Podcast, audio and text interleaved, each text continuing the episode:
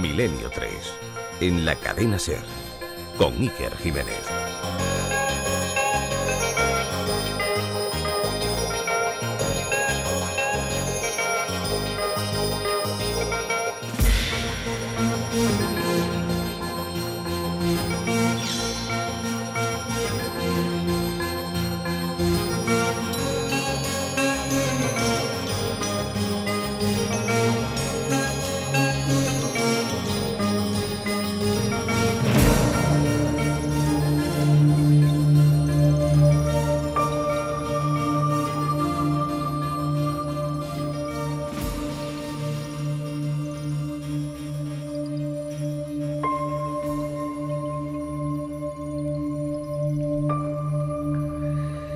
Buenas noches, queridos amigos.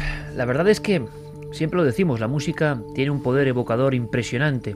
Escucho estos acordes que Jean-Michel Jarre dedicó al gran comandante Cousteau y recuerdo al mismo tiempo que es la primera música que yo puse en un programa de radio en 1990, un programa que era de misterio.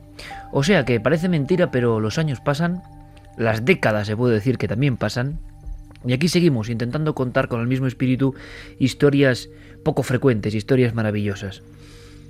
Se nos había ocurrido hacer un experimento un tanto singular, un experimento en el que vosotros, amigos oyentes, seáis en parte también los protagonistas. Porque han pasado más de 20 años de investigaciones, han pasado 10 años de este programa de Milenio 3 y nunca los componentes de la primera línea de la nave, vamos a llamarlo así, nos habíamos puesto a disposición de vuestras preguntas. En todo este tiempo ha habido todo tipo de entrevistas. Ha habido entrevistas periodísticas, ha habido entrevistas de compañeros y colegas, ha habido entrevistas de seguidores a través de las redes, pero una entrevista directa para la radio. Eso no, no ha ocurrido. Y quizá esta noche, esta noche y no otra, sea el momento.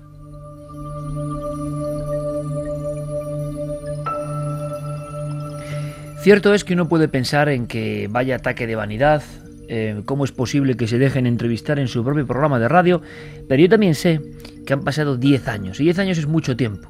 10 años dan para muchas cosas, para muchos recuerdos, muchas alegrías, alguna que otra decepción, y yo me pongo siempre en el lugar del oyente, por lo tanto es posible que muchos oyentes, muchos de vosotros que os incorporáis a Milenio, tengáis curiosidades.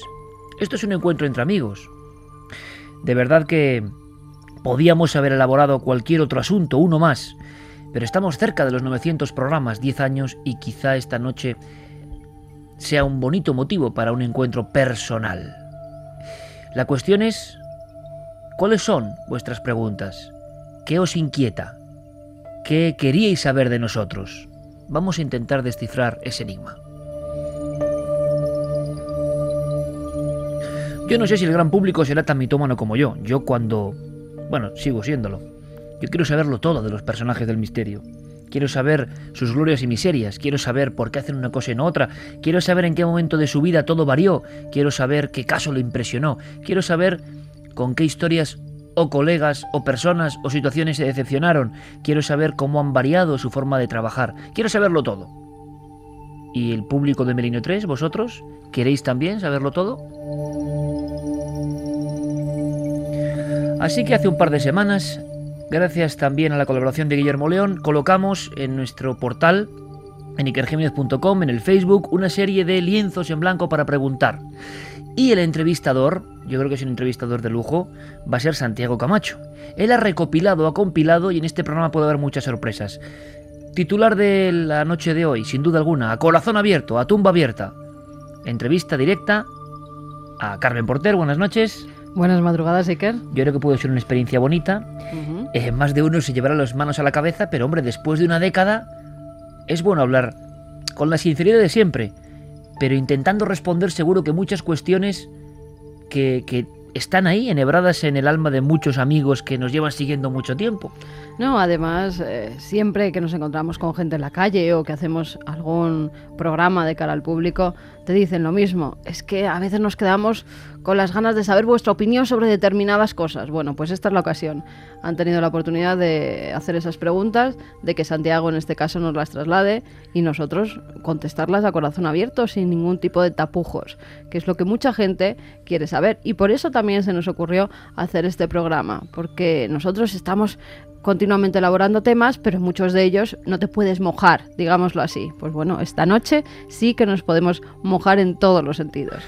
Vosotros entrevistáis, programa especial como colofón y cierre a este décimo año y undécima temporada, con Fermín Agustí Carlos Largo en los mandos como siempre y con Jorge Martínez, nuestro compañero que se suma a la nave del misterio después de mucho tiempo y que nos pone este fondo absolutamente inolvidable, un fondo que a mí me hace recordar viejísimas historias, un fondo que es parte de mi vida y quizá parte de nuestra vida salga a continuación si habéis preguntado acertadamente. Y además, no vamos a cortarnos un pelo. Y no solo eso, no vamos a evitar las preguntas más punzantes, porque para eso estamos. Don Santiago Camacho, buenas noches. Buenas noches, Iker. Eh, décimo aniversario, has estado pulsando el inconsciente colectivo de nuestra audiencia, que ha trasladado muchísimas preguntas, también hay que decirlo, y muy pocas van a poder ser, dentro de lo que cabe en porcentaje, respondidas, porque hay muchísimas. Hay muchísimas, algunas eh, vamos a hacer una pequeña compilación, es decir, varias personas que preguntaban cosas semejantes o, prácticamente iguales, pues vamos a hacer una pregunta global. Y efectivamente hay muchísimas cuestiones, pues algunas clásicas que os habrán preguntado en todas las entrevistas, pero que todavía hay gente... Hay preguntas que siempre vuelven. que son los grandes clásicos. hay otras... Pero eso está muy bien, Santi, ¿sabes por qué? Porque uno es muy vanidoso. Bueno, en el fondo todos tenemos nuestro ego y uno piensa que ya se sabe. Y no, mucha gente no lo tiene por qué saber, mucha gente te sigue de forma eh, esporádica y sobre todo, claro, es que en 10 años hay niños, verdaderos niños, en el 2002 cuando empezábamos en este micrófono, que ahora han crecido y se han incorporado. Imagino que te has encontrado con, ¿por qué no habláis de este tema? Y uno ve y hemos hablado varias veces de ese tema, ¿no? Pero claro, la gente tiene derecho, se incorpora. Luego hay algunas preguntas realmente profundas, o sea, preguntas que como, como decías el otro día cuando presentábamos o cuando anticipábamos este programa, podrían darte para contestar para un programa entero. Y eh, pocas, la verdad sea dicha, no, no es que hayamos seleccionado pocas por evitar el tema, sino que ha habido realmente pocas preguntas comprometidas, pero las hay. Hay que sacarlas. Hay que sacarlas y de hecho alguna, alguna caerá eh, de seguro.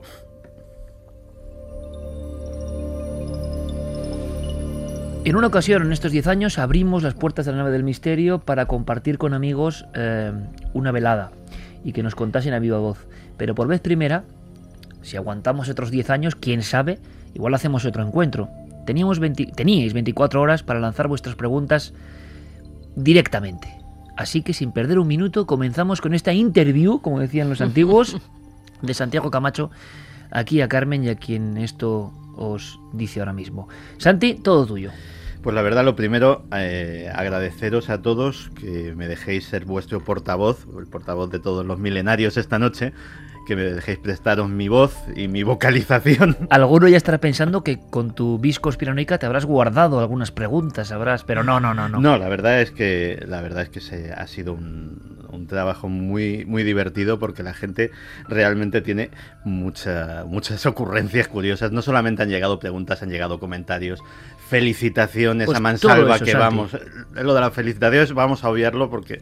eh, pero muchísimas. Pero por los 10 ocurrencias y comentarios sí, que Sí, está muy bien. Vamos a adornarlo todo en este programa especial. Pues bien, eh, la primera es una recopilatoria. La primera va a ir para Carmen, ala. No, la primera es real. Bueno, en realidad, efectivamente, a quien más le corresponde es a Carmen. Pero, pero es para los dos y ha habido muchísima gente, o sea, decenas de personas y entra dentro de lo íntimo. ¿Qué tal está Alma?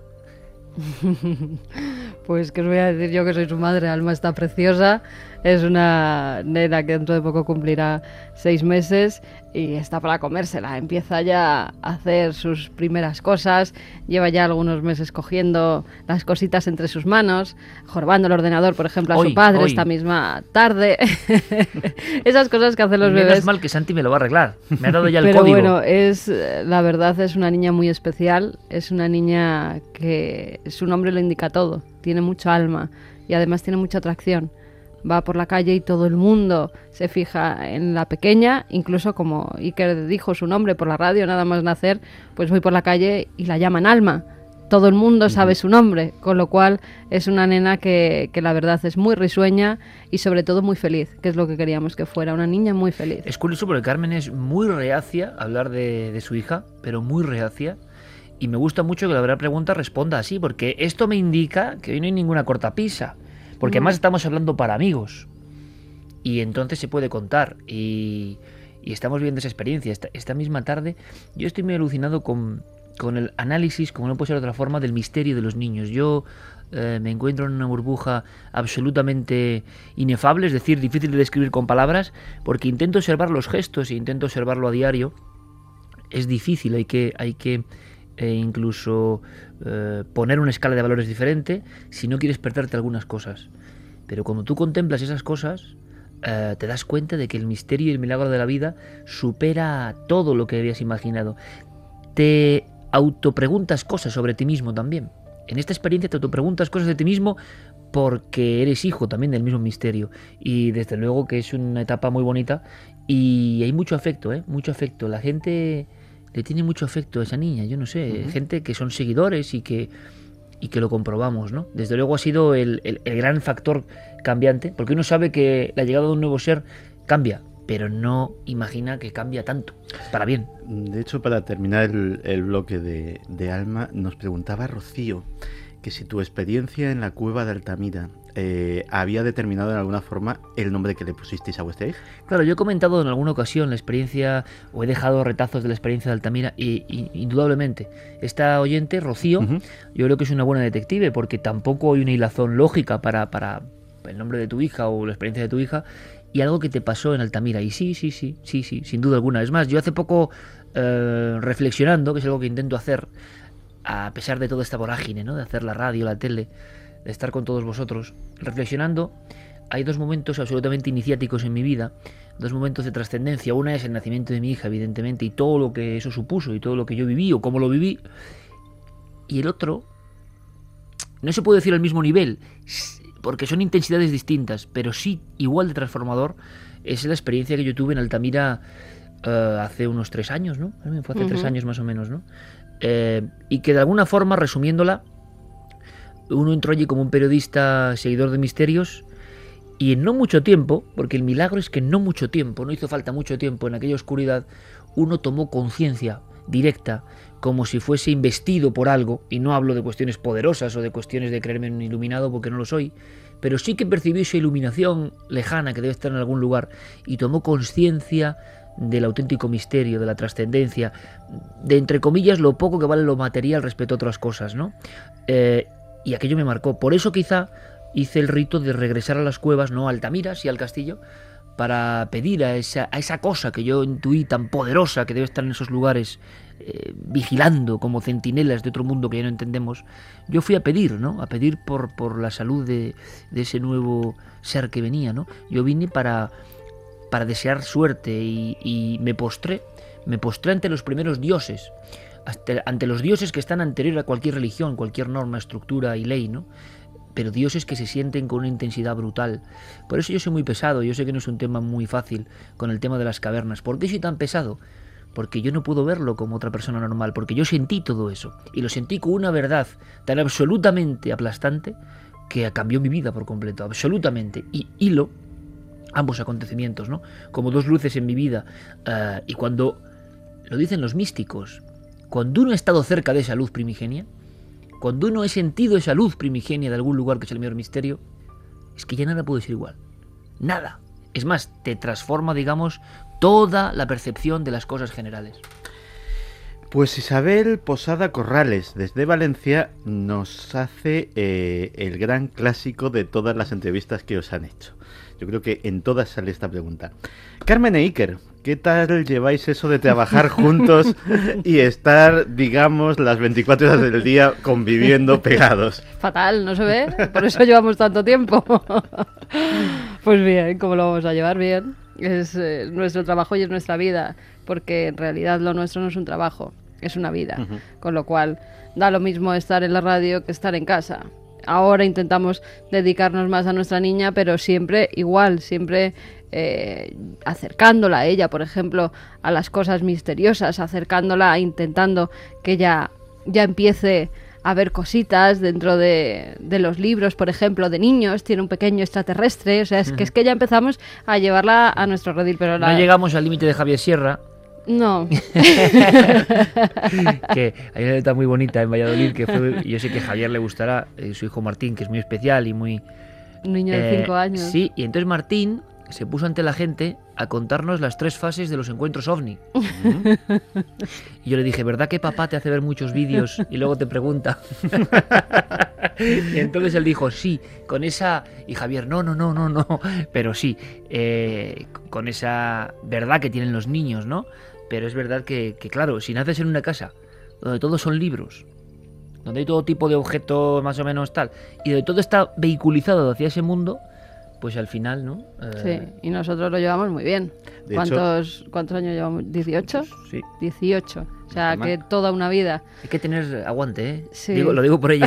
De hecho, otro, otro oyente nos preguntaba si cuando hacéis las tareas domésticas vais a la compra, eh, a lavar el coche, yo qué sé, seguís hablando de misterios mientras o tenéis conversaciones mucho más triviales. A veces sí, el misterio del lenguado.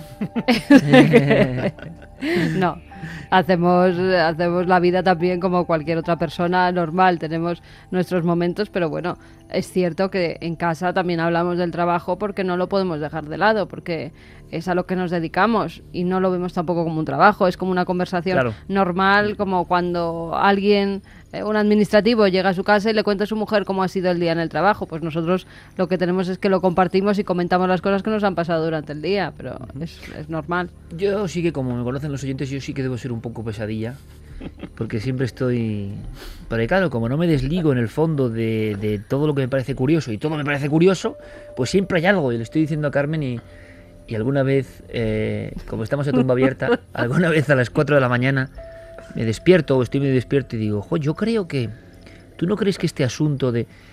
Y me dice que, que sí he comido lengua y que a ver si, a ver si me duermo.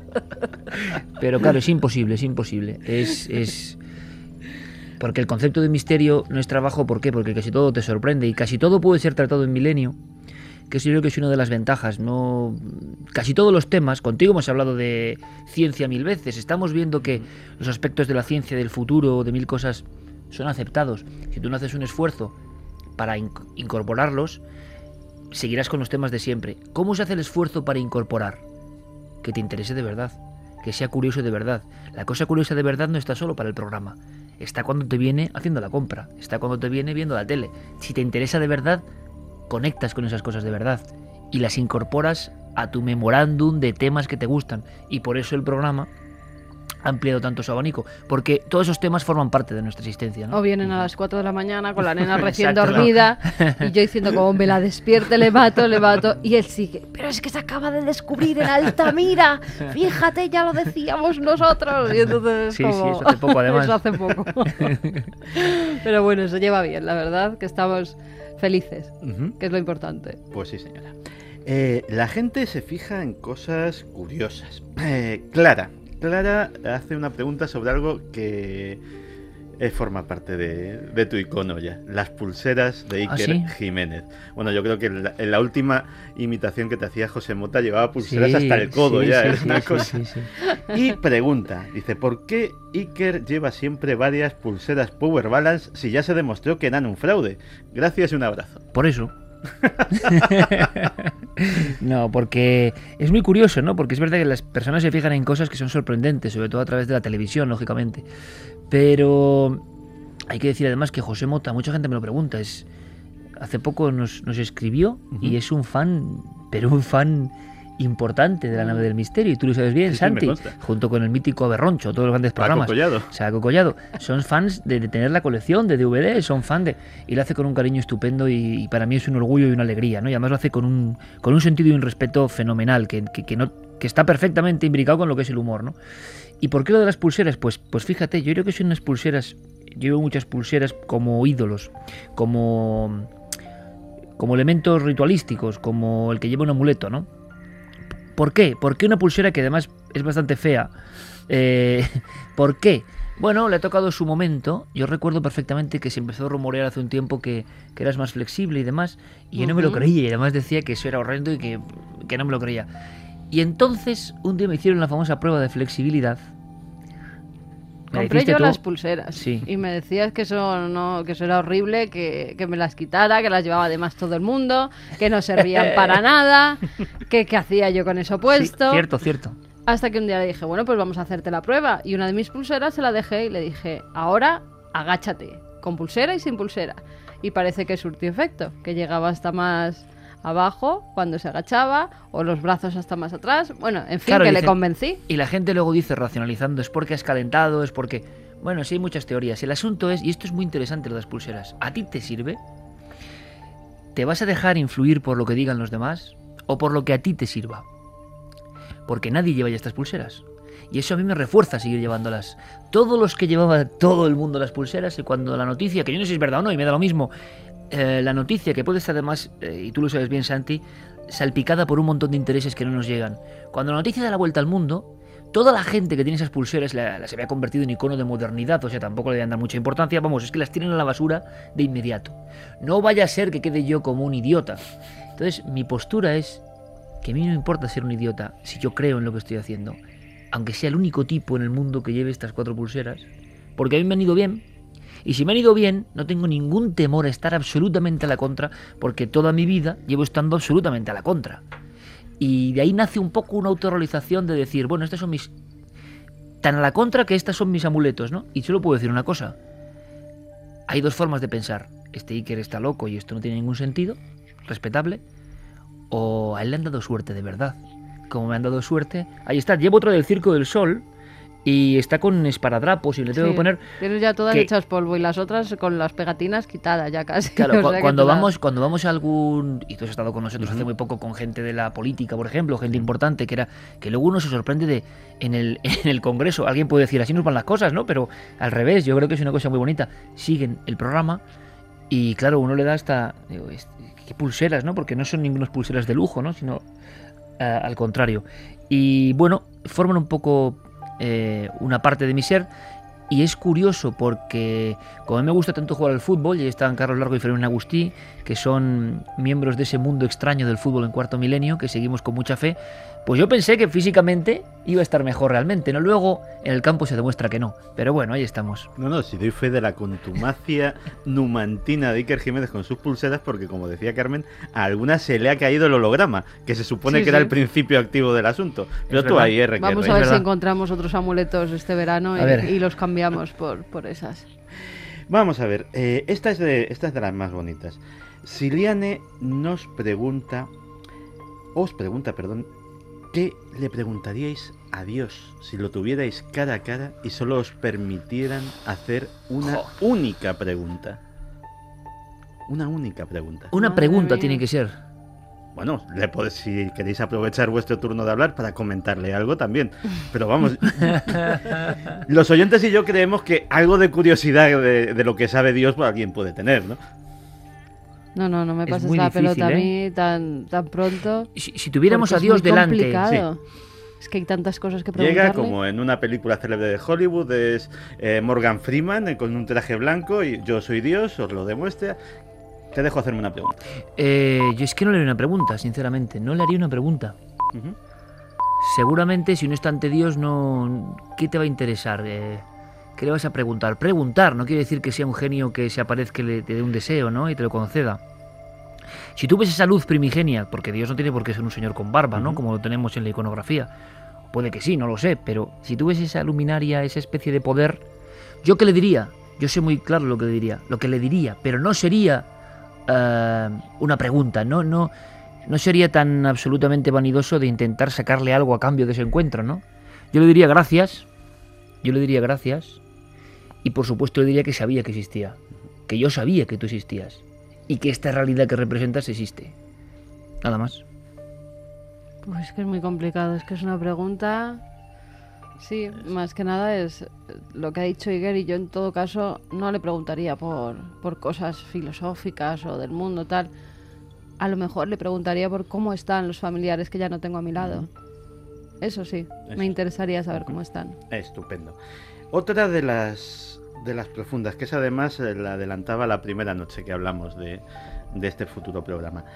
Ramiro os pregunta si os afectan vuestras creencias, el dedicaros al misterio, el vivir de una forma de vida alternativa, digámoslo así, al común de las personas, ¿Os afecta en vuestra vida diaria? Eh, si veis la vida de otra forma, si vais por el mundo de otra forma que los que no creen en el misterio, si observáis las noticias, la televisión, eh, el mundo en general con otros ojos. ¿Tú cuando ves las noticias las ves como la gente normal o las ves con otros ojos tú? Yo personalmente no, evidentemente. Claro. Yo ni siquiera las veo como tú. Yo, yo Claro. ya sabes lo que veo. Claro, cada por uno eso. lo ve de- desde Claro. su punto de vista, Yo- pero no creo que sea el normal, el punto de vista que vemos nosotros, ¿no? Ni, ni la vida tal y como la vemos nosotros. Claro, ¿qué es lo normal? Igual lo normal es que tampoco existe. Cada persona es un universo. Yo lo único que he aprendido en todo este tiempo, lo único que tengo un poco claro es que cada persona es su propio universo. Lo que pasa es que nos intentan convencer, y es muy bonita esta entrevista, Santi, porque pasamos de cosas que parecen anecdóticas, puede que no sean, a cosas muy profundas, ¿no? Y lo que espero es que no cansemos a la audiencia y que cada uno extraiga su conclusión y que muchas preguntas puede que estemos de acuerdo y otras en desacuerdo, ¿no? Pero yo lo que he aprendido en todo este tiempo, en este camino del misterio, que en el fondo es un camino iniciático, no tengo la menor duda, es una serie de pruebas para algo. En algún sitio está escrito que yo tenía que hacer esto, y tú, y Carmen, y, y Jorge que está ahí, y Carlos y Fermín, y, y puede sonar un poco crudo decir eso del destino, pero yo creo que en algún lugar, en algún lugar estaba escrito que exactamente lo que estamos haciendo había que hacerlo, como si todo formase parte de una gran misión. ¿no? Y en cierto momento me he dado cuenta de que cada individuo es un universo absolutamente diferente del otro. Que tú y yo, Santi, viendo el mismo programa, incluso percibiendo este estudio, estamos viendo dos realidades diferentes.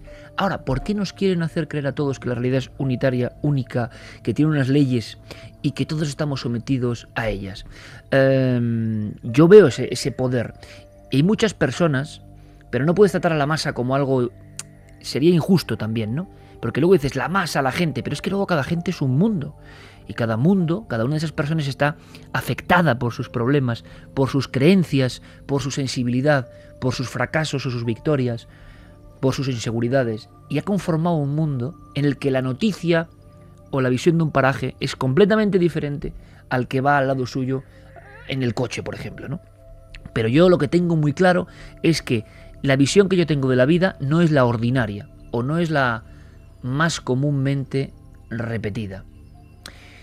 Pero de todo esto se puede hablar tan largo y tendido, ¿verdad? Estamos metiéndonos, y me gusta, Santi, me gusta. Eh, nuestro público, como no puede ser de otra forma, ha ido a matar en el buen sentido, ha ido a preguntar cosas clave. Y, y vamos a seguir avanzando en todo esto. En esta entrevista, pues quizá la más especial, a la que nunca hemos respondido.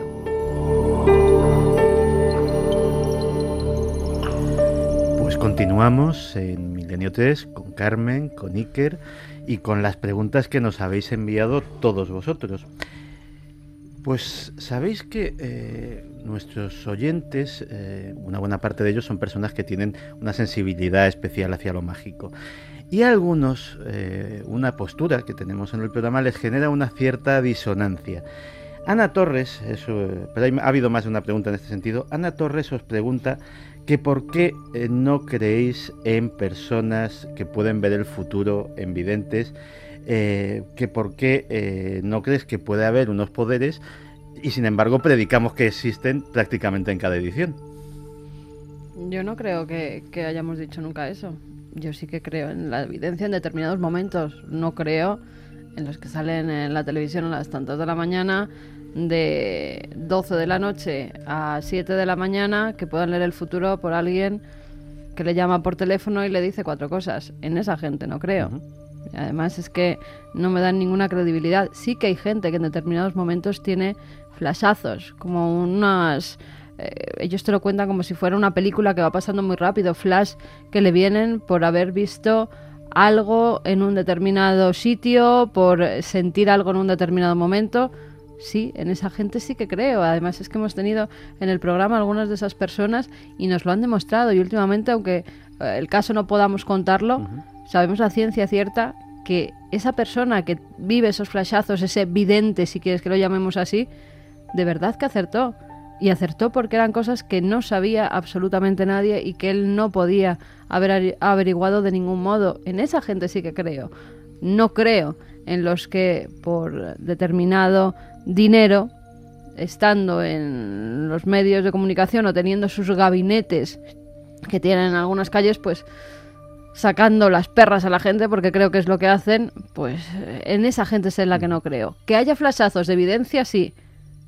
Y que hay gente que tiene esa sensibilidad, sí. Paloma Navarrete, la hemos eh, llevado al programa en innumerables ocasiones y tiene esos flashazos desde pequeña y los vive. Y cuando ha ido por sitios ha adivinado quién estaba eh, enterrado en un lugar o quién estaba emparedado detrás de unas piedras. Esa gente sí. Y en eso sí que hemos creído siempre y lo hemos dicho. Los otros no. Lo que pasa es que el concepto de evidencia se ha prostituido mucho, yo creo, es mi impresión, ¿no? Y se ha convertido en una especie de oficio raro.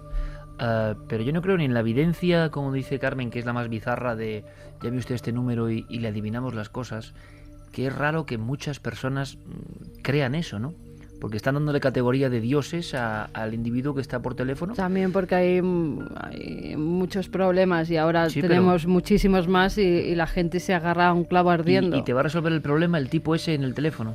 Pues no, pero easy, easy. Claro, pero- Es que te dicen easy y da la casualidad de que... Hay un misterio profundo de cómo funciona la mente humana, ¿no? Cómo personas con criterio incluso pueden creer que alguien tiene la facultad de estar en contacto con, con esas realidades tan lejanas, ¿no? Y encima traducir toda esa información y darla con esa facilidad. A mí me sorprende mucho y yo nunca he creído en ese tipo de evidentes, pero tampoco creo en los espiritistas, en los espectáculos donde, donde alguien dice que, que, que tienes un muerto al lado y, te lo describe. No, no me lo creo, no me lo creo porque puede ser en un caso, puede ser en un par de casos, claro que sí, pero a cualquier persona que se ponga delante tú le sabes decir el muerto que la acompaña, siempre con los mismos códigos, siempre de una forma tan burda, en ocasiones tan sencilla, tan emotiva para quien recibe esa información. Es mi opinión personal, claro.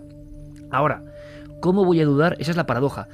Y muy bien descrita por esta oyente. ¿Cómo nosotros que promocionamos constantemente la existencia de otras cosas, luego criticamos a quienes dicen que esas cosas están en ellos? Es que es muy diferente, porque esas cosas existen y no tengo la menor duda. Y seguramente pertenecen a la madeja más profunda de la realidad. Esos chispazos, como dice Carmen, existen, ocurren. Uno de los casos que a mí más me impresionó en mi vida, sinceramente ocurrió hace no mucho, y está presente Carlos Largo como uno de los compañeros que vivió toda esa experiencia, por la serie de, de conjunciones que se dieron y que son una muestra más de que estas cosas ocurren, pasan. Ahora bien, eh, ¿todos los días va a ocurrir un caso así? Pues es como pensar que una persona va a adivinar así todo el rato. Es decir, es imposible, pero que el futuro y el pasado se entremezclan y en personas que por X condicionantes que no conocemos, eso se ve. Además, quien ve estas cosas de verdad, no lo ve con un orden lógico, no lo ve con una narrativa tan fácil de explicar como ve a tu abuelito al lado que tiene una medalla en no sé dónde y no sé qué. Es que no es así. Es que lo que ven son como retazos de sueños, trozos de sueños que tienen una conexión con algo que ya ocurrió o con una realidad oculta. A mí lo que me sorprende es que alguien tenga, entre comillas, el morro de vertebrar todo eso y convertírtelo casi como un plato de comida basura en algo, claro, muy, muy impactante para ti, ¿no? Digo, Santi, estoy viendo a tu abuelo que te dice que... Es, es que la conexión con el más allá, si es que se puede producir en ciertos momentos, no tiene que ser tan sencilla. Entonces la gente que está más próxima a la verdad ve como cosas, ve palabras, ve retazos, ve figuras, ve significados. Es como estar viendo un sueño en vida y resulta que ese sueño en vida tiene una conexión con esa realidad. Eso ocurre constantemente. Seguramente dentro de mil años, si alguien puede escuchar esta grabación, ya se habrá resuelto. Que no quiere decir que no sea misterio, sino que la propia naturaleza tiene estas conexiones, ¿no? Estas cosas. Yo en eso creo absolutamente. Hay una anécdota muy, muy graciosa que nos contaron hace poco de, de, un espectáculo precisamente de estos donde pues una señora ve los muertos que tienes alrededor. Un gran teatro, además lleno de gente, porque es verdad que la curiosidad muchas veces te puede. Y la señora que se acerca a una grada muy determinada y le dice, estoy viendo a tu abuelo que era de tal forma, tenía el pelo eh, oscuro, los ojos claros, medía aproximadamente un metro setenta y de repente la persona que estaba diciéndoselo pues no, no lo asimilaba con nadie, con su abuelo. Pero tres filas más abajo se levanta una señora completamente en éxtasis gritando, es mi muerto, es mi muerto, porque creía que había descrito a su abuelo. Queremos creer en lo que más o menos pues nosotros eh, tenemos ganas de contactar con nuestros seres queridos, con las personas que, que se han ido, que ya no están, queremos saber si están bien. Y eso hace que esta gente acuda a los espectáculos, que intenten llamar para ver si les dicen que el problema que tiene su hijo que se va a resolver, que dentro de poco va a encontrar trabajo. Y ahora con la crisis, es verdad que todos estos gabinetes se están forrando porque siempre en tiempos de crisis son los que más ganan, porque la gente se agarra a un clavo ardiendo. Sí, porque ahí pero está en todo. El pensamiento mágico de fondo, pero es tan sencillo que no quiere decir que esta señora, por ejemplo, u otras señoras no tengan cierto don, ¿eh? Ojo. En determinados Y momentos. que no sean capaces de verdad de Mm. ver, que yo no estoy diciendo que no, ¿eh? No, no. Yo estoy, es más, estoy seguro que algunas de estas personas, algunas muy populares, tienen ese don. Mm. Estoy seguro que de vez en cuando ven. Ahora, lo que no ves es todo el rato, ni lo que ves es tan sencillo de contar, ni lo acomodas a algo tan fácil de interpretar. Pero que muchas de estas personas ven, hay mucha más gente que ve de lo que pensamos. ¿eh? Mm. Y los niños es espectacular. Llega un momento en que los cuadriculamos respecto a la vida cotidiana y pierden esa facultad. Hay gente que parece que mantiene esa facultad que quizá todos tenemos en un principio. Cuando estamos ahora como alma o estamos todos los que tienen niños eh, el año, dos años, tal, viven ese mundo mágico que igual están viendo esas cosas, ¿no? Querías preguntas comprometidas, ¿no? Pues agárrate a la mesa. Eh, ha habido mm, varios, eh, bastantes eh, oyentes que nos preguntaban sobre el criterio que se elige para traer o no traer a invitados.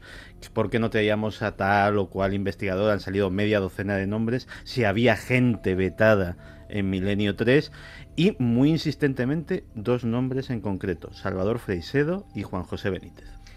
Mm, es que para mí son dos mundos completamente diferentes, ¿no? Eh, absolutamente diferentes.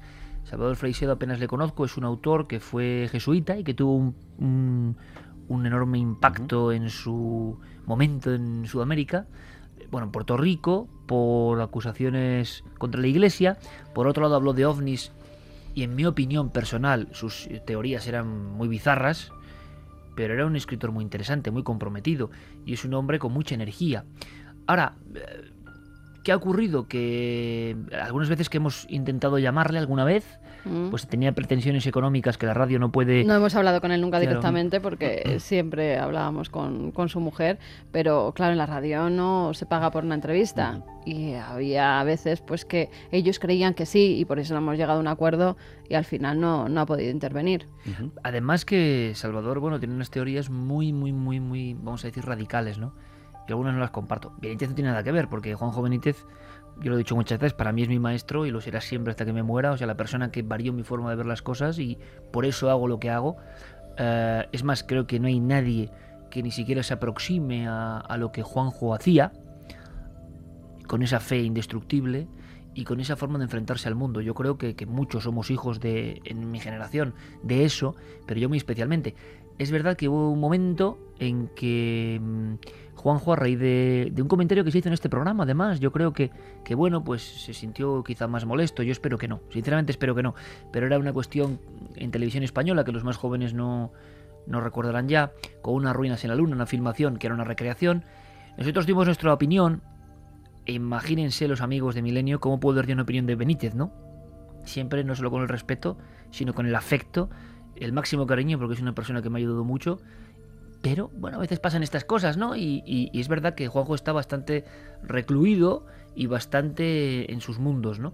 A mí me da igual, es decir, yo. A mí me gustaría mucho tener a Benítez y yo le lanzo la, la posibilidad, ¿no? Ojalá podamos entrevistarle, pero él ha reducido drásticamente sus apariciones en medios, la selecciona mucho y, y esa es la única realidad. Para mí la que importa es que JJ Benítez es mi maestro. Reconozco en él a mi maestro, entonces lo demás está de sobra. Las cuestiones humanas es que me parecen nimias comparado con eso, ¿no? Pues eh, hemos hablado de vetos. eh, José Ángel López le da la vuelta a la pregunta. ¿Os habéis sentido alguna vez en alguno de los medios en los que habéis trabajado eh, coaccionados de alguna forma para dar o no dar, para modificar de alguna forma un contenido, una información? Nunca. Nunca. Y mira que hemos trabajado en, en varias radios, en las televisiones también hemos trabajado en varias. Nunca. Y la verdad es, es de agradecer que tanto esta casa como, como cuatro nunca nos haya dicho, oye, esto mejor que no lo tratéis, oye, no llevéis a esta persona, oye, no. La verdad es que eso sí que hay que agradecérselo a estos medios porque nunca nos han coaccionado para nada. Bueno, a mí sí me han hecho alguna sugerencia un par de veces de algunos invitados, pero que era tan lógico y eran errores míos por no estar yo muy metido en el tema de la política y todo eso que no me interesa. Entonces ocurrió la paradoja, y se puede contar ahora, hace muchos años en la SER, de que yo traje como invitados a personas que, que tenían una diferencia absolutamente radical ideológica, ¿no? Con la SER. Con la línea editorial. Puede ser el caso de César Vidal, por ejemplo. César Vidal, que, que claro, yo mm, le, le he consultado dos o tres veces y estamos hablando a tumba abierta, ¿eh? Eh, in- ha intervenido en Milenio y con muy buenas palabras y nosotros hacia él por una cosa muy sencilla, porque yo no hablo de política, oiga, eso ya es otro misterio que entra en otros lares, pero era el máximo especialista en un par de temas, Lincoln en concreto, y eh, unas cuestiones, si no recuerdo mal, sobre Jack el Destripador. En aquel momento, los mejores trabajos, y yo así lo dije aquí en, en la dirección, es que yo llamo a lo que a mí me parece el mejor. Yo no sé de política, señores, yo no sé de política. Ahora, la cadena ser de inmediato, eh, bueno, pues hasta casi con risas, ¿no? Y uno lo entiende y además lo comprende. Si resulta que tú no sabes y estás invitando a gente que está en la guerra grupal, que siempre hay mediática con estos temas, tirándose las trostas a la cabeza, pues yo lo entiendo perfectamente que me digan, Iker, hombre, ¿cómo has traído este tipo? Más que, oye, imposible a partir de. o, o cualquier tipo de sanción, ¿no? Para nada. Y yo tengo que decir una cosa: la cadena ser tendrá virtudes y defectos como todos los medios grandes. Quizá por la rareza de los temas que tocamos, nos sentimos muy marginales, muy queridos por el público, pero marginales en el aspecto de las grandes disputas que sí que deben existir en el mundo de la radio, que son la política, la Claro. economía, el deporte. Nosotros, como somos tan raros, yo Es creo que que, ha dicen, pasado- bueno, que, que- que cuenten, Ha ¿no? pasado por el programa todo tipo de personas con todo tipo de, Y así debe ser. de, de, pues de afilias y de fobias, de filias políticas, mm, religiosas y la verdad Por eso hemos cumplido 10 años, porque si tenemos que estar actuando respecto a la política, hombre, que cada uno sea absolutamente claro, es libre, ¿no? Este es un programa Eso plural. es lo bueno del programa, ¿no? Que no tenemos que estar pendientes de eso. Bueno, pues hemos pasado una pequeña zona oscura en este sendero que estamos caminando esta noche y hemos llegado a un claro y algo mucho más amable. Pedro Lorenzo Areán le da mucha curiosidad. ¿Cómo os conocisteis? Eso que lo cuente Carmen. ala. A mí siempre me dejan los temas, parece de novela rosa. Sí. Pues, Ya nos hemos comprometido a tumba abierta y esa tumba abierta o no es. O sea, ¿cómo nos conocimos? Pues eh, en mi casa, en, en mi casa, que sigue siendo nuestra casa ahora. Eh, yo daba una fiesta, mm, un compañero de universidad, que además era vecino mío, Pablo, eh, era compañero hombre, de se, puede, Iker. se puede resumir con en la universidad o algo así. No, no, no hace falta dar tantos detalles. Has dicho, digo yo. has dicho tumba abierta, ya, ¿no? Ya, pero claro. Vale, pues era vecino y, y era compañero de Iker, lo trajo a la fiesta a casa y nos conocimos en esa fiesta. Luego coincidía pues que eso, que éramos, éramos compañeros en la universidad y a partir de ahí pues ya Y todo muy- este tiempo. Y muy pronto entramos a trabajar en, en Enigmas. Sí, eh, con Jiménez del Oso, eh, por aquella época muy pronto, y ahí conocimos a, a gente de, como Santiago Camacho y demás. claro, pero es que no era como conocimos a Santiago Camacho, la pregunta era cómo Ya, nos conocimos tú y Sí, yo, sí. por eso yo lo he contado. Así es, así es. No, tú y yo nos conocimos, ya que lo vamos a contar todo. Un día que llevaba yo un pantalón vaquero, una chaqueta de franela verde, eh, color verde austriaco. Y Estamos un- hablando de más de 15, 16 Sí, años. sí, ¿eh? lo que se llevaba entonces. Sí. Y un jersey. Santi siempre ha sido. eh, permíteme, Santi. Yo creo que uno de los mejores momentos de la historia de Santiago Camacho, y pongamos un poco de. Fue un día que vino con una chaqueta blanca, no sé si a la tele, pero blanca, blanca, blanca, color blanco ovni, color blanco ovni, re- relucía. Entonces llega a un sitio que no sé si era la redacción o qué, 50 personas le miran fijamente, se hace el silencio. Y Santi, que yo me quito el sombrero, me pareció genial, dijo: Esto solo nos queda bien a Beckham y a mí. Y eso, y eso ya. ¿Te acuerdas? Me acuerdo me acuerdo, me perfectamente. Pues yo llegué a la redacción de la revista Enigmas con más miedo que vergüenza a enfrentarme por primera vez a Fernando Jiménez del Oso, que era mi ídolo, que era la, la persona que me estaba ofreciendo un trabajo en aquel momento. Y bueno, pues el, el recibimiento fue, fue caluroso y fue amable, pero todo el mundo estaba a lo suyo. Y había una persona, este señor, Iker Jiménez, que... eh, A ver a qué estaba yo, porque. sí, Imagínate. no, porque te- tú literalmente Sí. no estabas nunca, siempre No. estabas con el 4x4 para arriba, Sí. para abajo. Y, y prácticamente entregabas un manuscrito para salir pitando con la cámara a, a investigar otra cosa. Pues eh, me debió de ver allí, novato, cortadillo, tal, y fue la persona que en un bar que había justo al lado, la filosofía, La, filoso- la filo, como la llamaban. en, en la calle Miguel Yuste, eh, pues eh, fue la primera vez que comimos. Es verdad que vivimos juntos y el resto, hay que decirlo de redacción, es que pasaba. Dice, yo paso, paso olímpicamente y se, y se fueron a otro sitio. y vais a dejar al nuevo aquí. Bueno, ya sabes. Y así empezó todo. Bueno, eh, otra cosa que le causa mucha curiosidad a la gente es eh, nuestro trabajo en la televisión. Eh, por ejemplo, Rocío Tudela os pregunta que cuánto tiempo lleva preparar un cuarto milenio, si es un proceso muy complejo. Yo que sé la respuesta, os pediría que resumieseis Sí. mucho. Sí, es que. Es un complejo largo. Además, cada tema no, no es lo mismo. Hay temas que llevan meses prepararlos porque hasta que consigues a los testigos, hasta que pides los permisos y te dan los permisos, pues eh, son más labor de papeleo que otra cosa. Y hay temas que de repente es la actualidad, surge y mandamos a un reportero y un cámara eh, al día siguiente o a las pocas horas de que haya salido la noticia. Cada tema es un mundo y por eso cada uno lleva su tiempo. Pero vamos, más o menos es nosotros elegimos los temas, también los reporteros nos proponen los temas, en la redacción vemos los que pueden ser más visuales, los que pueden estar mejor, los menos conocidos y entre todos tomamos unas decisiones de, cómo vamos a, a elaborar ese reportaje. Luego se estructura eh, la noche antes de la grabación, sobre todo se estructura en una especie de, vamos a llamarlo, no guion, porque no hay guion en Cuarto Milenio, es importante decirlo, en una especie de pautas o escaleta para saber cómo distribuimos, que yo creo que es una de las cosas, fíjate, Santi, más complejas de hacer Cuarto Milenio, en mi opinión, ¿eh? Ocurre en la radio, pero es diferente, es cómo equilibras un programa. ¿Cómo equilibras un programa? Porque muchas veces, y yo luego habitualmente me equivoco, porque distribuyes las fuerzas de los temas durante dos horas y tienes que tenerlo más o menos claro, eh, con sus subidas y bajadas de intensidad, con su conjunción diferente de conceptos, para que haya un constante refresco ¿no? en la mente de- del espectador. Si metes un debate apasionado, luego tiene que haber algún tipo de cosa que contraste radicalmente. Y fíjate, yo te seré muy sincero, eh, y eso que este año ha sido muy especial. Eh, los reportajes, la búsqueda, las investigaciones, todo eso está muy bien. Pero un reto grande, para mí sigue siendo un reto importante, es equilibrar los programas.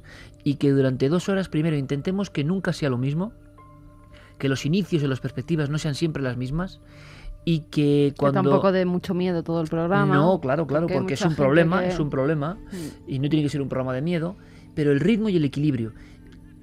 Hacer radio y tele a la vez puede motivar, y hoy no, porque hoy es un programa especial, ¿no? Que vayas aprendiendo el hecho de, de intentar equilibrar. Y fíjate, Santi, te diré y se lo diré a los espectadores. Oye, Muchos los oyentes. Claro, ¿ves? El lío y la, y la esquizofrenia oyente-espectador, que en el fondo muchos comparten, ¿no? Eh, una de las grandes claves del éxito del programa de televisión, quizá del de la radio también, y yo lo voy a decir como lo siento, claro que son los casos, claro que son el equipo, claro que es nosotros, pero una de las claves, una de las claves importantes y que la gente no quizá se fija en ello es la estructura, la capacidad visual, narrativa, teatral, si quieres, para algunos, de coordinar elementos de diferente densidad expositiva y hacer que esa, esa narrativa, esa novelesca de dos horas, tenga un sentido y provoque sorpresas incluso inesperadas en el, en el espectador.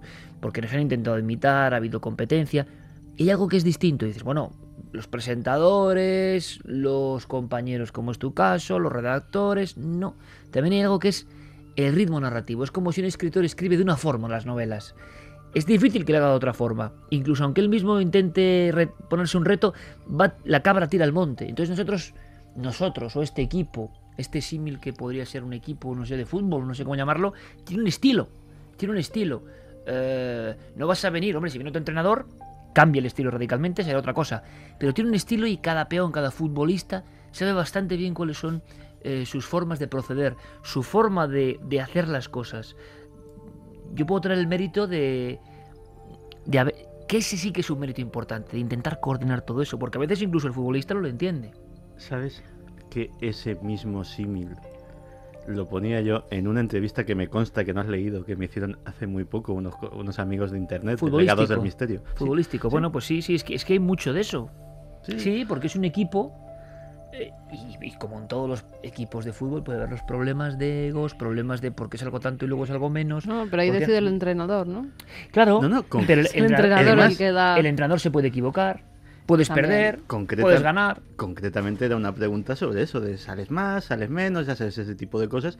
También así comprometidillas, ¿no? Sí, yo decía, decía, mira, aquí tenemos un mister, el mister además encima nos está llevando de título en título y el mister sabe si te tiene que te- mandar tirar un penalti o te deja en el banquillo. No, el mister lo que pasa es que no sabe a veces. es, eh, Pero en el eh, mister hay que confiar. Claro, eso sí, el mister, el mister a veces actúa por intuiciones como ocurre, en- estamos en la Eurocopa prácticamente, ¿no? Eh, estamos ahí en un momento importante. Bueno, pues ¿qué ocurre con el mister? Que él intuye, él sabe, él cree, cree que tiene... Pero yo una cosa que hago también y que podéis dar fe, yo creo que, bueno, es virtud de efecto, depende cómo se mire, pero intento, a veces hago las cosas muy convencido de lo que hago, pero muchas veces pido la opinión. Y sabes qué, Santi, siempre como si fuera una obsesión con el concepto ritmo, el concepto ese que estamos contando, el concepto del estilo en un partido, ¿no? Tú no puedes hacer un partido de fútbol atacando desde el minuto 1, porque en el minuto 87 vas a estar muerto y te van a golear. Y no puedes tampoco empezar un partido riéndote del contrario, pensando que vas a ganar. La televisión es una competencia, la radio también, pero la televisión es una competencia durísima, Feroz. estás peleando ferozmente, Carmen, contra Hmm. diferentes elementos. ¿Y tú qué, qué te vas a creer? ¿Que eres el, el hombre mágico que simplemente te van a escuchar a ti? Eso es una enorme mentira. Enorme mentira que algunos se creen. Otro de los defectos de la tele, creerte que es por tu valía. Mentira. O tienes un equipo perfectamente enhebrado, sabiendo que va a haber problemas. Tienes un equipo que sabe más o menos cuál es su misión. Y tienes un equipo, como cuando sales a la cancha, y habrá partidos que ganes, que empates. Pero sabes, en ese aspecto tendremos una filosofía. Nosotros jugamos así. Lo que no vamos a hacer es hacer trampas para intentar ganar con trampas. Muchos lo hacen. La trampa de la audiencia. Vamos a ver enseguida fantasmas o vamos a hacer un programa macabro. es- Entonces, mantener un estilo es lo que hace que por lo menos llevemos siete títulos. Yo no sé que nos quiten lo bailado, pero siete títulos sí llevamos. Mm. Cada año en televisión es un título, como está el patio. ¿no? Vamos a por el octavo. Ojalá. Pues sí. Ha habido muchísimas preguntas también, eh, que las he, he obvi- obviado casi todas, que os preguntaban la opinión sobre casos súper concretos. ¿Qué opináis de los círculos de las cosechas, de los chemtrails? Y bueno, como creo que se trataba de conoceros un poco más, pues eh, los he pasado por alto menos uno, que es concretamente para Carmen. Porque es que vi a la señora muy preocupada. Sobre todo, yo creo que evidentemente las, eh, las noticias eh, están, están a la orden del día y las noticias son preocupantes. Y Carmen, apelaban a ti como, como experta en temas religiosos sobre tu opinión de Garabandal y el aviso. Si crees que el vaso está ya desbordándose. Eh, y lo asociaba precisamente pues Lo a las cosas de los que- rescates. Qué de- terrible. de- Lo raro es que no se haya desbordado ya. Tal y como anunciaba una de, de esas eh, misivas, ¿no? Llamémoslo así, de que la Virgen mandó a, a una de las videntes, a Conchita, en Garabandal. Eh, la copa está medio llena y falta poco para que se derrame. Pues estamos viviendo, la verdad, que tiempos muy convulsos. Lo que pasa que habían dicho ya una fecha en que esa copa se iba a derramar y no pasó absolutamente nada. Es más, hubo mucha gente que fue hasta Garabandal y muchos enfermos que llegaron hasta allí y que lo sabe porque pudo vivirlo en persona, pudo ver cómo llegaban incluso helicópteros con camillas y ver cómo la gente verdaderamente estaba esperando que pasara algo. Nunca se ha dicho una fecha concreta de cuándo va a pasar. Conchita sí que dijo que ella avisaría y que la gente que estuviera en los pinos en Garabandal eh, sería la que de de determinada forma se salvara. No sé qué querrá saber esta señora, si va a pasar, si no va a pasar, yo no lo opinión. sé, yo no lo sé. Eh, sé que los mensajes, algunos de ellos, pues parece que se han cumplido, como en las profecías de Fátima también, pues lo mismo. Lo que pasa que yo, hombre, no creo que venga la Virgen a salvarnos a todos o solamente a los que estén en Garabandal. Eso sería, eh, si es algo divino, pues la verdad es que no sería tan divino, ¿no? Porque si solo se salvan esas pocas personas, ¿por qué? Porque han ido a los pinos, porque han ido donde se aparecía ella. Pues no, tendría que ser algo mucho más a nivel global, ¿no? Que hicieran, si es un milagro, algo que por lo menos se salvara muchísima más gente. Con lo cual yo estaría tranquila. Estas eh, visiones, estas profecías, pues son un poco para alertar a la gente que tiene que ir haciendo lo mejor, que tiene más que acercarse a la religión, a la Virgen, a orar, pero no que vaya a venir tal castigo que acabe con todos menos con los creyentes en Garabandal.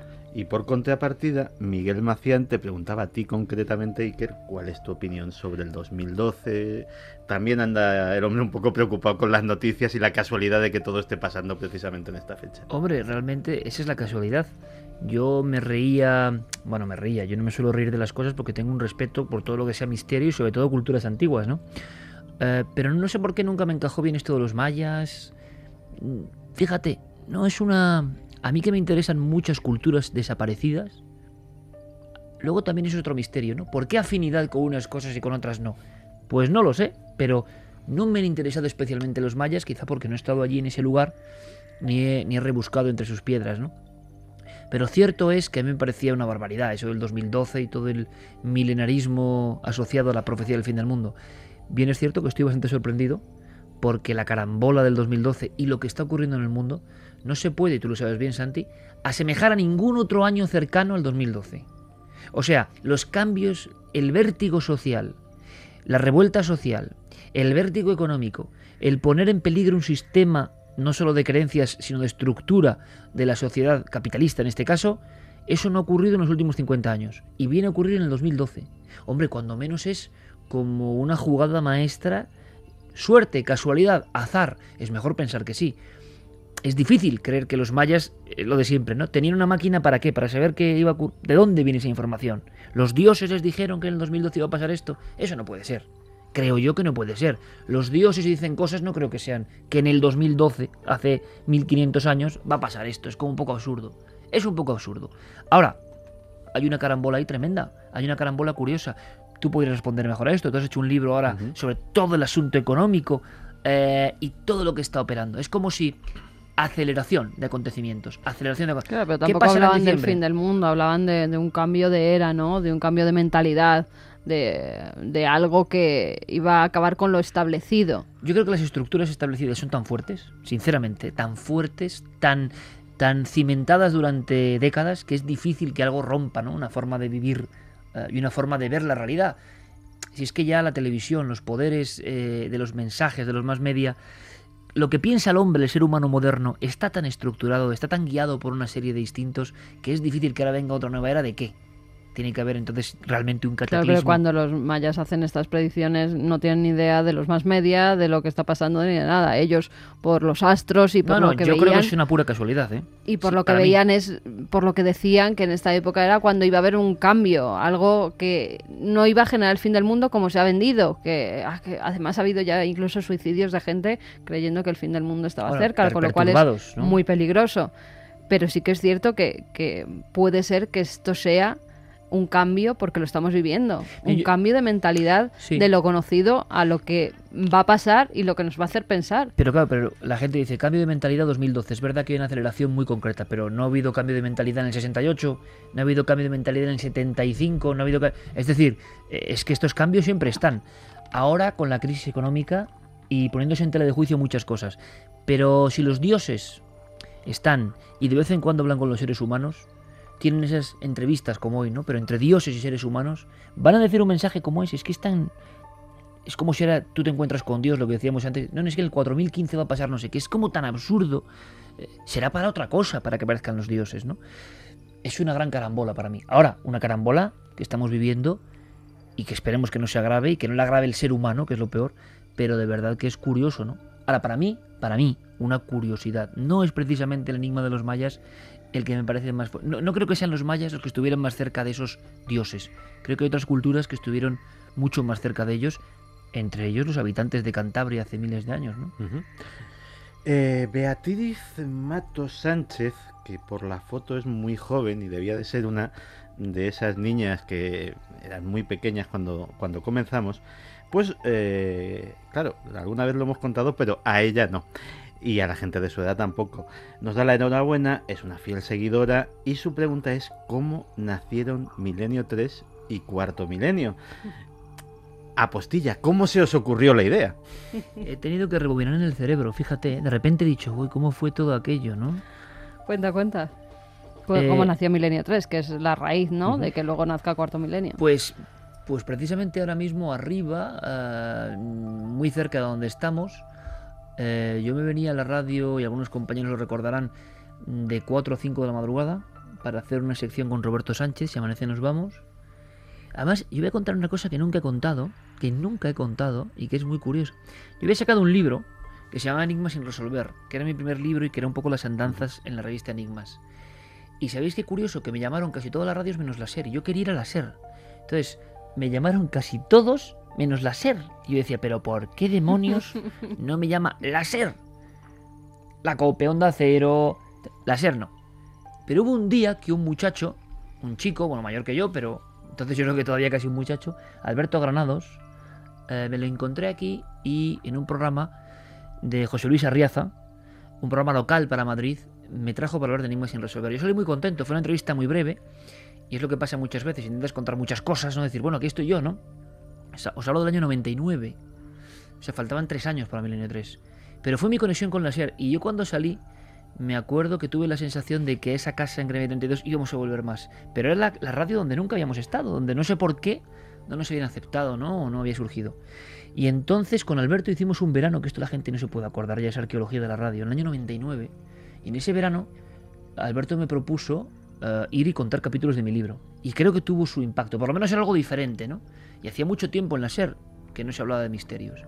A raíz de eso, esto de la concatenación de hechos, ¿no? Eh, se pone en contacto conmigo en el año 2000 Roberto Sánchez y me ofrece una pequeña sección en la madrugada. Yo venía muy contento de 4 o 5 de la mañana a la SER, pensando que esto iba a ser un bullicio de gente de arriba para abajo, el periodismo que uno ha visto en la televisión, ¿no? Pero no, no. Estaba un poco aquí, estábamos Carlos Nicolás y yo, el técnico, Claro, a esas horas bastante todavía no había- Grandes, claro. pero a esas horas... Sí, a esas sí. horas todavía no habían llegado la gente del hoy por hoy, que llegaba un poquito más tarde. Yo sí me que había con gente Iñaki a trabajando veces. con informativos, sí. Me sí, impresión, ¿no? programas Venía aquí muy serio con los papeles a la radio y yo me lo cruzaba en aquellas madrugadas. Y la sensación que teníamos es que era un, idón- era un, era un ambiente idóneo ¿eh? para hacer el programa. Estaba yo solo, apagábamos todo como hacemos hoy con Milenio 3 y solía estar Carlos Nicolás en la, en la técnica y, Albert, y Alberto y Roberto Sánchez nos llamaba. Y aquello tuvo su eco porque, eh, y esto lo voy a contar porque no, hasta con los mm, guardias de seguridad, los vigilantes, que con nosotros siempre han tenido mucho afecto en esta casa, yo me acuerdo que bajaba y les decía, joder, ¿tú, no crees que esta sección, fíjate cómo era yo, ¿eh? Tú no, al, al hombre que está ahí en la puerta, el pobre aguantándome, ¿tú no crees que esta sección es, es- se podía hacer un programa? Pero si de 3 a 4 repiten un programa, ¿no se podía hacer un programa? Y me acuerdo que uno de ellos me decía, Fermín, me acuerdo que me decía, a ver si... Hombre, por aquí pasa don Daniel Gabela, que es el director de todo esto, a ver si un día hablas con él. Y yo, claro, yo ahí... Y al final, esta historia es que todo eso se va logrando, ¿no? Y un día, delante de Antonio García Ferreras, yo le quiero agradecer todo lo que hizo por nosotros, como lo hicimos con Mariano Revilla. Antonio me concedió, gracias a Carlos Cala, otro compañero de informativos, una audiencia, ¿no?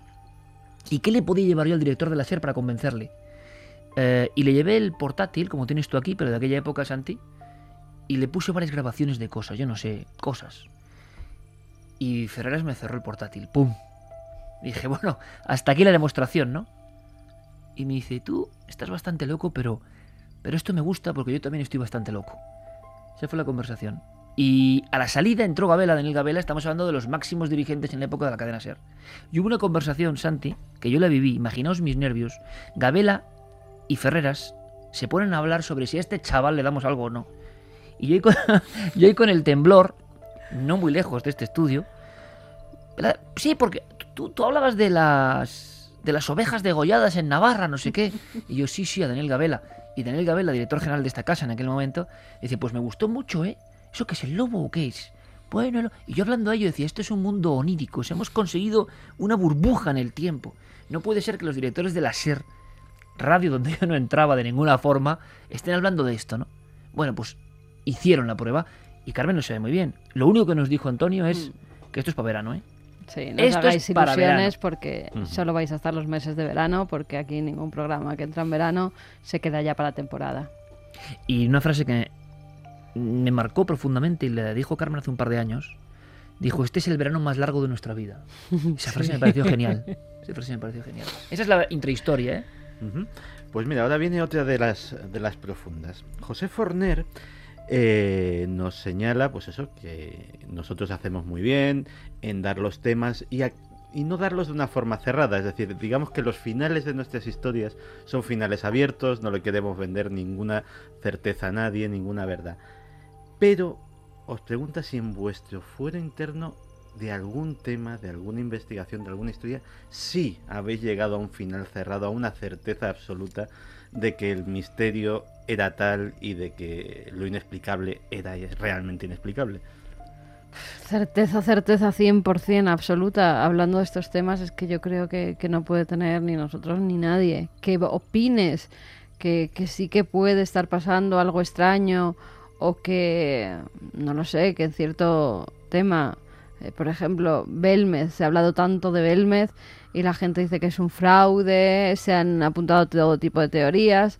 Nosotros hemos estado muchas veces en Belmez, hemos visto muchas cosas, hemos tenido como bajones y subidones con el tema de Belmez, de pero ¿por qué esto será un fraude hecho de alguna manera? Con los grandes temas donde te implicas hay subidas y bajadas de fe, ¿verdad? Totalmente, totalmente. Hay momentos en los que crees fervientemente que algo sobrenatural ha actuado allí, que no puede ser, que es imposible que de otra forma salgan caras en un suelo.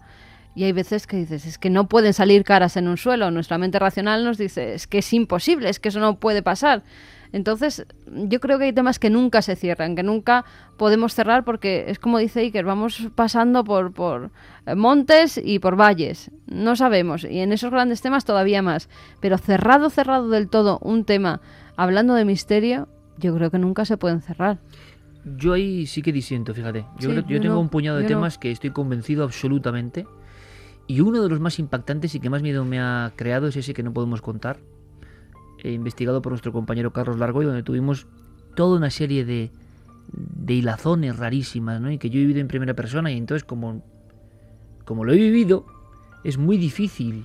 Sí, pero siempre te queda un poco la, la duda de la más mínima duda, por un 99% que está seguro de lo que ha pasado, pero siempre... En este caso no. A mí siempre me queda por lo menos un 1% decir, y sí, sí. Para, para resumir, en marzo de este año hay una historia que tiene que ver con un crimen y con unas apariciones. Y yo es lo de lo más cerca, por lo menos lo que más me ha impactado por la historia que yo sabía de esa historia de hace muchos años, de que los fantasmas existen. Claro, que son los fantasmas, no sé qué son, pero que se aparecen. Que algo se aparece y que algo cuenta una historia y que alguien puede ver esa historia tiempo después. Es que me parece increíble e increíbles las casualidades. Es uno de esos ejemplos de caso que no vamos a poder contar, quizá porque tiene que ser así, porque así está escrito, ¿no?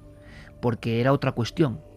Pero un caso con implicaciones criminales, con un cuerpo descuartizado, con una historia antigua y con un ser que se aparece y luego encima es que no solo se aparece, sino que se aparece en el sitio exacto, que es imposible. Y no solo eso, sino que luego alguien, tiempo después, en una prueba nuestra, ve todo eso y esa entidad le habla. Pero es que le habla con datos imposibles, datos nuevos. Tema tan complicado, tan sórdido, tan terrible, que a mí personalmente me transformó, me hizo pasar pesadillas en mi casa. Yo lo voy a decir, yo he estado en mi casa, en mi despacho, con todos los libros, y he tenido pavor a la aparición de la que estábamos hablando. Yo lo digo y me da absolutamente igual lo que piensen, porque yo he vivido eso como ha surgido desde el primer momento. De vez en cuando el misterio, y me ha pasado unas cuantas veces, de vez en cuando te lanza una de estas, ¿no? Y como decían los expertos, como decía Jung y tantos otros aquí muy referidos, hay una cosa que me parece muy bonita. ¿Qué es todo esto? Pues todo esto no sabemos lo que es, pero desde luego es la muestra que indica al hombre que, eh, no lo sabes todo. Aquí estamos nosotros. No sabes muy bien qué somos, pero no somos lo convencional. Y aquí estamos como voz de alarma, ¿no? Como voz de alerta. Claro, yo recuerdo a Carlos Largo, que de alguna forma también vivir todo eso te tiene que, impresionar mucho. Y tú ves en un compañero el tremendo resquebrajamiento a veces incluso de esquemas, ¿no? O las mm. dudas existenciales que entran cuando tú estás viendo un caso que tiene que ver con fantasmas. Pero vamos a ver, si los fantasmas no pueden existir, Racionalmente dices, la energía es raro que cobre una forma humana de nuevo, una forma con sentido y racionalidad que nos habla conscientemente. Tiene que haber otra cosa, esto no. Bueno, pues en este caso, tal y como surgió este caso, que es imposible de contar y es muy complejo, fue como una señal desde el inicio de ese caso para decir, ¿habéis tenido que ver en este caso? Y es una historia de fantasmas. Por eso quizá tanta gente en el mundo ha visto fantasmas y no les creemos. Pero ellos sí saben que es verdad. Natividad Crespo eh, hace una pregunta a Carmen, porque ya sabemos, parece ser que los oyentes sí saben todos la historia del niño Iker con su bicicleta, con su grabadora, entrevistando a, testigos ovni, que de hecho Gema te pregunta que cómo no te dio por una cosa más normal para un niño. Pero Natividad quiere saber cómo te introdujiste tú en el mundo del misterio, si fue algo que también te fue llamando poco a poco o fue directamente conocer a Iker lo que te contagió de alguna forma de esta pasión. No, no. Ya cuando conocí a Iker ya, ya era bastante más mayor. Yo creo que no tan precoz como Iker, porque Iker empezó muy pronto. Pero sí cuando yo en esa época, 12, 13 años, vivía en Torrevieja y, y, es una zona donde, bueno, pues estás más libre que en una gran ciudad, por ejemplo, pues para ir con tus amigos a determinados sitios, acercarte al cementerio que tanto llama la atención, ¿no? Y tanto miedo te provoca, o a esa casa abandonada que había en la pinada de la mata, que me acuerdo perfectamente, una casa que estaba medio derruida y que nos hacía pasar tanto miedo y de la que se contaban mil y una leyendas. Una de ellas, además, eh, era que, tú fíjate, la absurdez de la época y lo que pensábamos. Para llegar hasta esa casa teníamos que atravesar todas las dunas de la Pinada y había como una especie de túnel en medio de las dunas que nunca hemos sabido de para qué era, la verdad. Y contaba la historia, la leyenda allí que si te caías por ese túnel aparecías en Madrid. Tú fíjate las tonterías que... Y, teníamos mucho y miedo. Luego igual Valle es verdad. Se te metes... Es, no, no, es lo que pasa. O sea, Sales en la estación de Atocha. Es como la historia del Chingana Grande, ¿no? De Cuzco. Sí, sí, sí. Pues fíjate las tonterías y, y la verdad que nos provocaba pues ese miedo y esa pasión que te da, ¿no? El acercarte a lo que no conoces. Y en esa casa encantada, porque claro, tenía que ser una casa encantada, estaba abandonada, nosotros íbamos por las noches cuando lográbamos escaparnos de nuestros padres que se iban a cenar o algo, y con linternas y con velas, eh, con mi amiga Cuchi, con mi amiga eh, Sonia, con Macarena, con Noelia, nos íbamos todas allí pues a intentar pasar miedo, porque era eso íbamos con, con las velas y cualquier ruido, imagínate cómo era la casa, sin puertas y sin nada, pues podía haber cualquier persona, nos podía haber pasado cualquier cosa, nos podíamos haber caído o que alguien nos hiciera algo, pero nosotros creíamos verdaderamente que era una casa encantada. Y a raíz de ahí, pues empezamos, pues lo típico, la Ouija, cuando estábamos en el colegio, acercarte al misterio de determinadas formas y también a empezar a leer libros, sobre todo novelas que tenían que ver con lo misterioso. Así es como yo empiezo a meterme en el mundo del misterio y ya cuando empiezo la carrera es cuando al poco tiempo pues eh, entramos a trabajar en Enigmas, en la revista de Fernando Jiménez de Losa. Por cierto que te voy a leer la eh, introducción de la pregunta de Natividad que dice, esta mi pregunta es para Carmen, siempre me ha dado la impresión de que eres bastante más escéptica que Iker y mucho menos miedosa. bueno, ahora es verdad que soy menos miedosa, es cierto. No sé si que Iker o que no, vamos, ahí estamos a la par, ¿no? Hay cosas que nos dan más miedo a uno y a otro. De pequeña sí era muy miedosa, muy miedosa. Fíjate que mi madre... Esto es un curioso contraste que no se sabe mucho, ¿verdad? Sí, mi madre, mi madre me dice, hija, imposible, yo nunca hubiera pensado que tú te hubieras dedicado a estas cosas. O sea, si me dicen cualquier profesión del mundo a la que no se va a dedicar mi hija, a esta a, estar en el mundo del misterio, a estar con todo esto. ¿Por qué? Porque de pequeña es verdad que me da miedo todo. O sea, por la noche era dormir con la luz encendida. Tenía una muñeca, esto no he contado nunca, pero es muy gracioso. Tenía una muñeca que a lo mejor las de mi generación se acordarán. Se llamaba Selene. Era la prima extraterrestre de Nancy. Bueno, pues a mí me la regalaron y era una muñeca, era como Nancy, lo que pasa que tenía el pelo como plateado, morado y una especie de medallón que era el que traía del espacio y que ese medallón si se ponía por el pecho, pues a la muñeca se le encendían los ojos.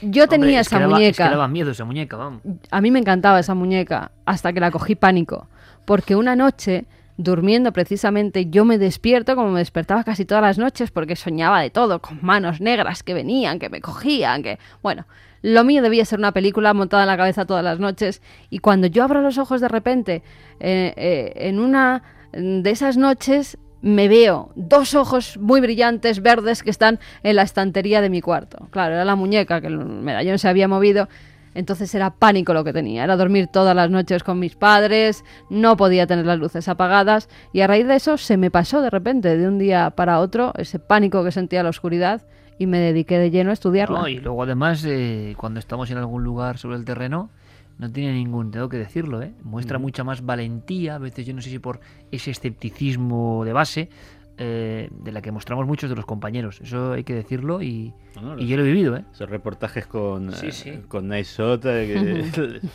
yo he visto los brutos y ahí hay, ahí hay valor. Pues esta es una pregunta, yo creo que es la que más me gusta porque la persona que la hace es muy joven y la enuncia de una forma realmente aguda y es de esas que, son para haceros reflexionar a vosotros y creo que al resto del equipo. José Alonso, que ya te digo que parece una persona muy joven por la foto, os pregunta si sois conscientes de la responsabilidad que tenéis de ser el modelo a seguir por muchos jóvenes curiosos de España que aprenden de vosotros, que aprenden de vuestra forma de ver la vida y que investigan en temas eh, que de otra forma pues no hubiesen conocido. Hombre, pues lo agradecemos mucho, ¿no? Esto es para todo el equipo. Que haya personas que lanzan esta pregunta significa que hay personas que creen eso realmente, ¿no? Eh, ojalá sea así, porque no debe ser fácil tampoco desde pequeño o gente muy joven eh, hacer de esa curiosidad un poco bandera, ¿no? Cuando la sociedad te está ofreciendo otras cosas que están muy bien en ocasiones, pero que a veces embotan la realidad, ¿no?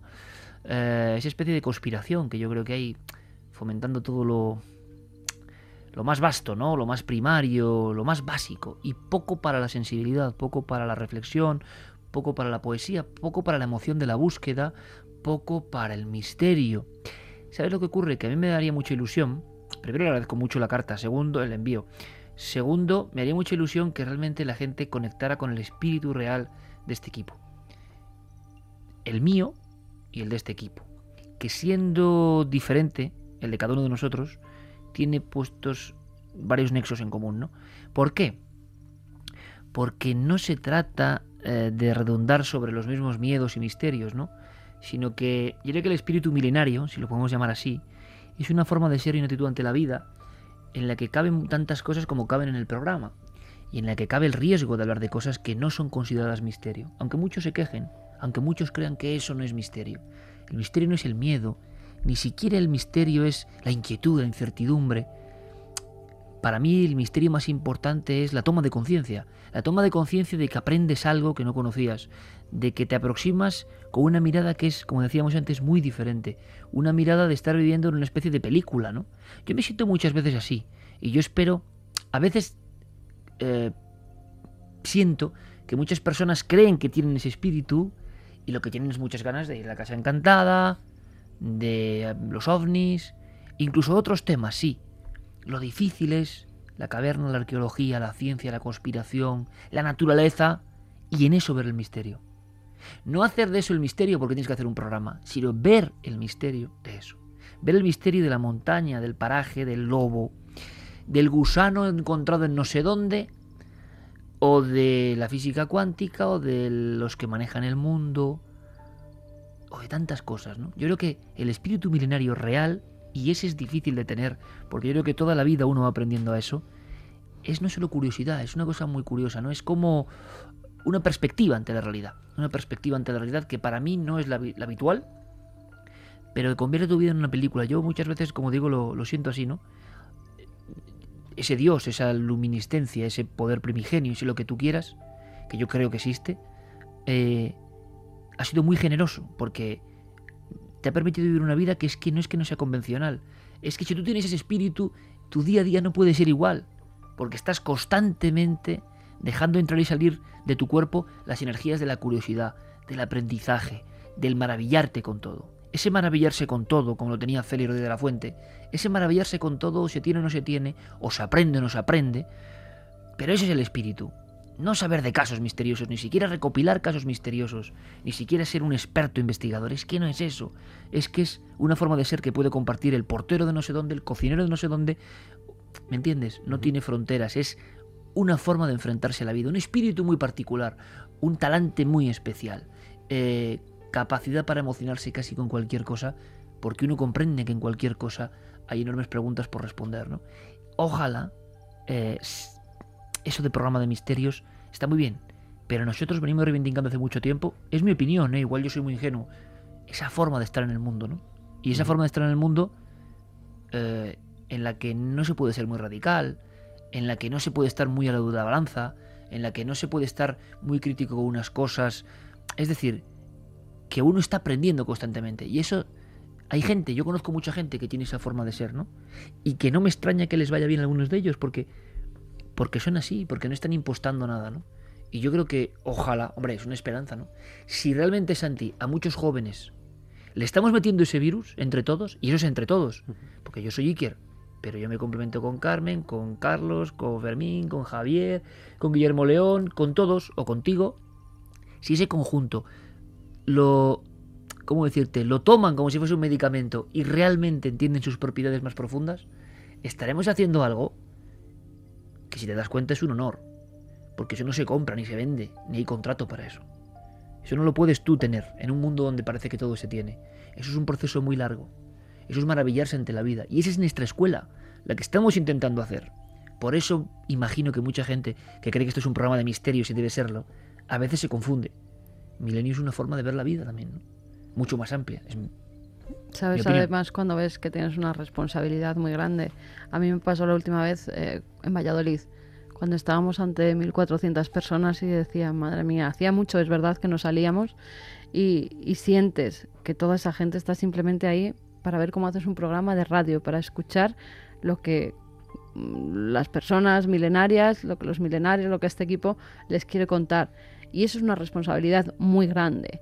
Y hay muchas veces que hemos estado muy cansados, que hemos tenido también, como pasa en el tema de los misterios, nuestras subidas, nuestras bajadas, y hemos dicho, pues ¿y si dejamos eh, la radio? ¿Y si dejamos? Y justo en ese momento, cuando bajas a lo mejor de hacer un programa, cuando estás ya muy cansado o a final de temporada, te encuentras con una señora que te dice, gracias por ayudarme a superar el cáncer que he superado porque gracias a vosotros he sabido que había que luchar por más cosas o gracias porque después de morirse mi hijo he sabido que había algo más. Es entonces cuando la gente se te acerca y ves que esa responsabilidad es muy fuerte. La responsabilidad de lo que cuentas a través de estos micrófonos amarillos de la cadena Ser no son cosas banales, son cosas que a la gente le llega a lo más profundo de su alma porque son sus vidas. Nosotros contamos cosas de la vida, que normalmente es lo que no se cuenta. Todos estamos con la política, con tal, y no nos centramos en ver las verdaderas cosas, las cosas importantes, las del amor, las de las enfermedades, las de la muerte que siempre apartamos, y es lo que nosotros intentamos, hacer llegar a la gente que eso también está, que eso también pasa y que forma parte de nuestra vida y nosotros lo tenemos que contar.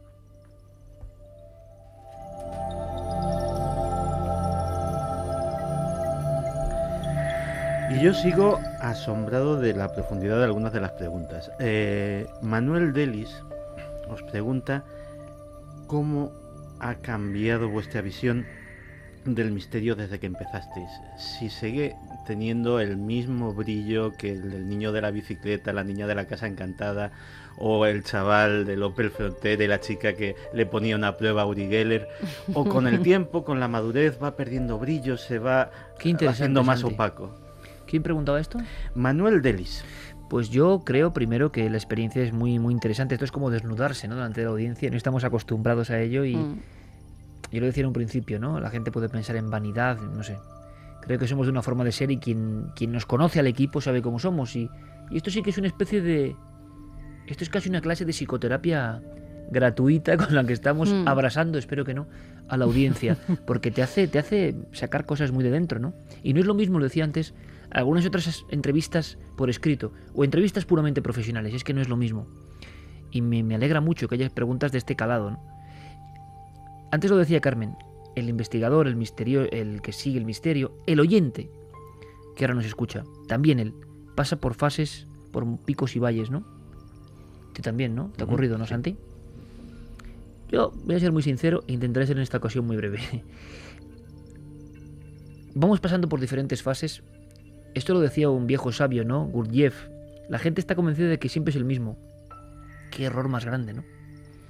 Santiago Camacho de ahora no tiene nada que ver no con el de hace 10 años, con el de hace 2, con el de hace 1. No tiene nada que ver. Creer uno que es siempre el mismo es un error. Te está afectando absolutamente todo.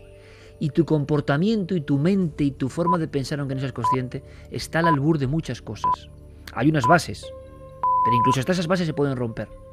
Con el misterio ocurre lo mismo. Si tú tienes momentos, como nos ha ocurrido a nosotros, a Carmen y a mí y a este equipo, que compartimos radio y televisión, yo recuerdo, y no sé si lo hemos contado alguna vez, que en el decimotercer programa de Cuarto Milenio acudimos a cuatro para decir que nos íbamos. Mm. y el programa estaba con unos picos de audiencia impresionantes en el proceso de empezar una televisión. No se lo creían, pero nosotros no podíamos estar hasta arriba, porque estar hasta arriba, y eso ocurre y me sigue ocurriendo, te obliga a decir, joder, no estoy dando todo lo que puedo dar, ¿no? No estoy investigando como tengo que investigar. No estoy haciendo las cosas como tengo que hacer porque tengo que llegar a la tele y a la radio con el criterio que yo creo que hay que hacerlo. Pero por otro lado, dice Carmen, hay responsabilidad tremenda con la gente. Nos han puesto en un lugar o nos hemos puesto en un lugar que somos bandera de cosas y con un eco que ni siquiera acabamos de comprender. Entonces, claro, ¿qué pasa? El propio misterio te puede saturar en cierto momento, de repente hay válvulas de oxígeno que te lleven hacia otros lados y aprendes otras cosas, pero te voy a ser muy sincero en el momento en que yo me encuentro. Y es un misterio para mí. Yo creo más en el misterio que antes. Es diferente a cómo lo vivía quizá con el niño con la bicicleta, pero me identifico con él. Ese niño que iba a hacer sus primeras entrevistas. Y tengo la certeza de que ni la ciencia, pero ni siquiera el investigador metódico de estos temas, como los hay, hay compañeros, no soy yo de esos, no va a llegar, es decir, no es la búsqueda esa. Esto lo que más se parece en muchas cuestiones, y esto sé que va a sorprender, es de verdad el sacerdocio. ¿En qué sentido? Imagino que el sacerdote, el que se mete en el tema de la iglesia, no tiene tampoco muy claro. ¿eh? Cree que tiene claro. Cree que hay cosas que no son visibles, que a él le llenan. Sabe que su camino es a contracorriente, pero no tiene pruebas tangibles para saber si está en el buen camino o no. Al seguidor del misterio, al que de verdad lo vive, le tiene que pasar esto, le tiene que ocurrir esto. ¿Y se tiene fe o no se tiene fe? Mucha gente piensa que fe es lo contrario a conocimiento que fe es estar errado porque no tienes pruebas. Claro, es que aquí no hay pruebas de nada. Me hace mucha gracia cuando hacemos debates. Es que no hay pruebas, oiga, ya, es que si hay pruebas no hablamos de esto. Estamos hablando de los misterios, los que están en ese umbral. Y yo me encuentro en esa situación. Yo ahora mismo me encuentro como un cura, en el buen sentido, ¿eh? yo creo que es un buen sentido, claro que sí. En el sentido de creyendo o teniendo una fe fuerte en que todo esto es mucho más real incluso que lo que he llegado a pensar en cierto tiempo. Yo siempre he pensado en el misterio como una realidad y no he hecho el misterio como profesional solamente. Pero el mundo y el éxito, y el éxito entre comillas, puede obligarte a hacer cosas solo por seguir en ese éxito. Creo que a mí no me ha ocurrido. Pero Yo creo que era más que nunca nos sorprendemos de las cosas, ¿eh? porque también al ser, eh, al tener eh, pues más historia detrás de ti, las cosas las miras de otra forma no es lo mismo, no es la misma a lo mejor espontaneidad de antes, pero sí es la misma sorpresa y a veces mucho mayor, porque ahora eres consciente de que si algo te llama la atención y te sorprende es porque es mucho más impactante de lo que a lo mejor podías ver antes. Entonces yo creo que tú has variado. Claro. Te has enriquecido. Exactamente. No te has empobrecido. Y hay dos formas de acudir por la vida, yo pienso, ¿eh? y puedo estar puedo ser el tipo más equivocado del planeta, pero o el enriquecimiento espiritual o el empobrecimiento. No hablo de religiones, ¿eh? No hablo de creencias ni de rezar, ¿eh? Mm, hablo de cosas muy profundas de las que seguiremos charlando en este programa tan especial.